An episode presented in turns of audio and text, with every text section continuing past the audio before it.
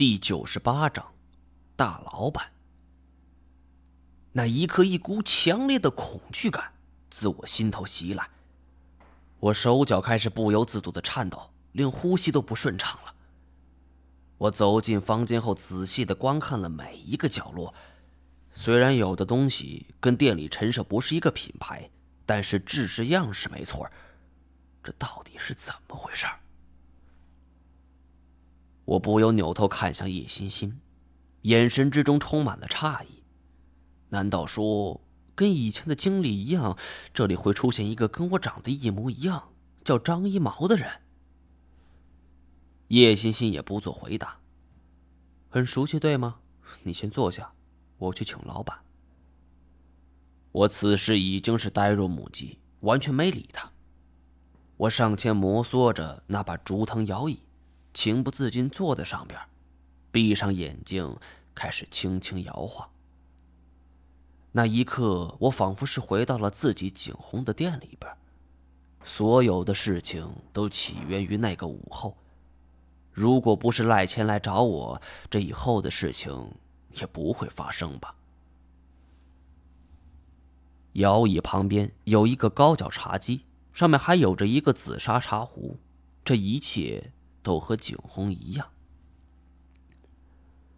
我习惯的抓起茶壶，却发现还是热的。我会心的一笑，仿佛身处景洪而非东北。我好奇之下掀开了茶壶盖子，想看看这里面泡的是否是自己最爱喝的金骏眉。而就在此时，房门开了，一个熟悉的身影走了进来。我一见之下骇然大惊。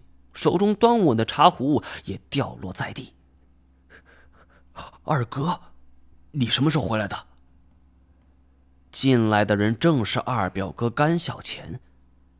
尽管过去五六年了，但他容貌一点没变，身上穿的还是他最喜欢的丛林迷彩作训服，头上戴着成套的帽子，像是一个军人一样。他看着我，眼神中充满了复杂的意味。嘴角上扬，勉强挤出来一个微笑。我这才恍然想起，这不是景洪，也不是我的店里，眼前这个人却是实实在在的二表哥甘小钱。你，你就是大老板。我指向他的手指已经开始微微颤抖，他点点头，一句话也没说。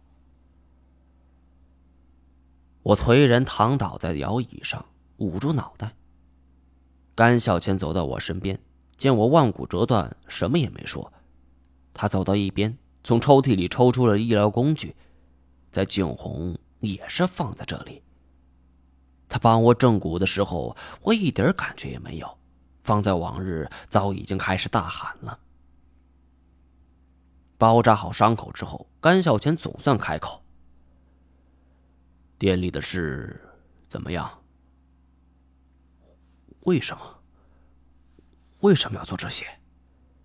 我看着他，恶狠狠道：“虽然佯装凶狠，但是内心却恨不起来。我脑海中回忆的都是往昔里和他朝夕相处的日子。那时我大学毕业，心高气傲，不想给别人打工挣死工资。是二表哥的一封信，将我从北方。”召唤到了云南景洪，他教给了我行里的规矩，也开始带着我在这一行里闯荡。平心而论，这一行虽然犯法，但是一度让我挣到不少钱。不明真相的人对我的评价往往是年轻有为，他们却不知道我从事的是怎样的黑色行业。甘小娟叹了一口气儿，搬了一把椅子。坐在我面前，你知道我为什么要把这里布置成店里的样子吗？从你来那一天开始，我就看好你。你以前是一个生物学家，一定能成为我们这个行业里的顶尖人物。所以，等你大学毕业，我就让你来我这帮忙。说是帮忙，其实是我有意培养你的。我一下站了起来，所以。你一直在害我，害你！我这是在帮你。严格来说，咱俩不是亲戚，你毕竟是我表姑领养的孩子，我也是花费好大力气才让他们同意你叫张一毛的。哼，这名字很值钱嘛。你从一开始重点不是培养我，而是严显江的计划吧？我对眼前这个人很了解，虽然没有看透他的庐山真面目，但从他此时的表现以及所做的一切。不难看出他的真正目的所在。甘孝谦对我猜测欣然点头，不错，要不然为什么非亲非故的非领养你呢？去孤儿院随便找一个，不比你省心。话虽然不中听，但我也没真计较。这一天经历了太多变故，此时心情已经是震惊之后的疲累了。我摆了摆手。你真高明，不如我们谈谈这个基地吧。我想了一下，所有人都希望我能回到实验室，这也是你希望的，对吧？当然。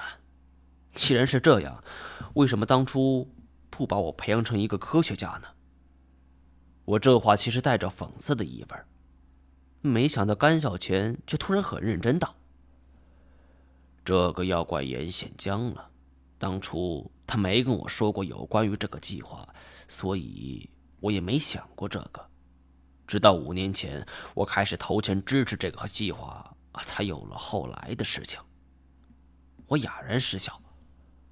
既然五年前你就已经是幕后老板，可为什么最近一年才开始动手？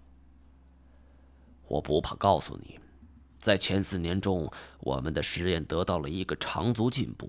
已经可以通过获取动物的 DNA 来改变人类基因。你是专家，应该比我懂。我没接话，他接着道：“也正是因为这样，所以在开始的时候，我们都没想过让你回来，包括严显江在内。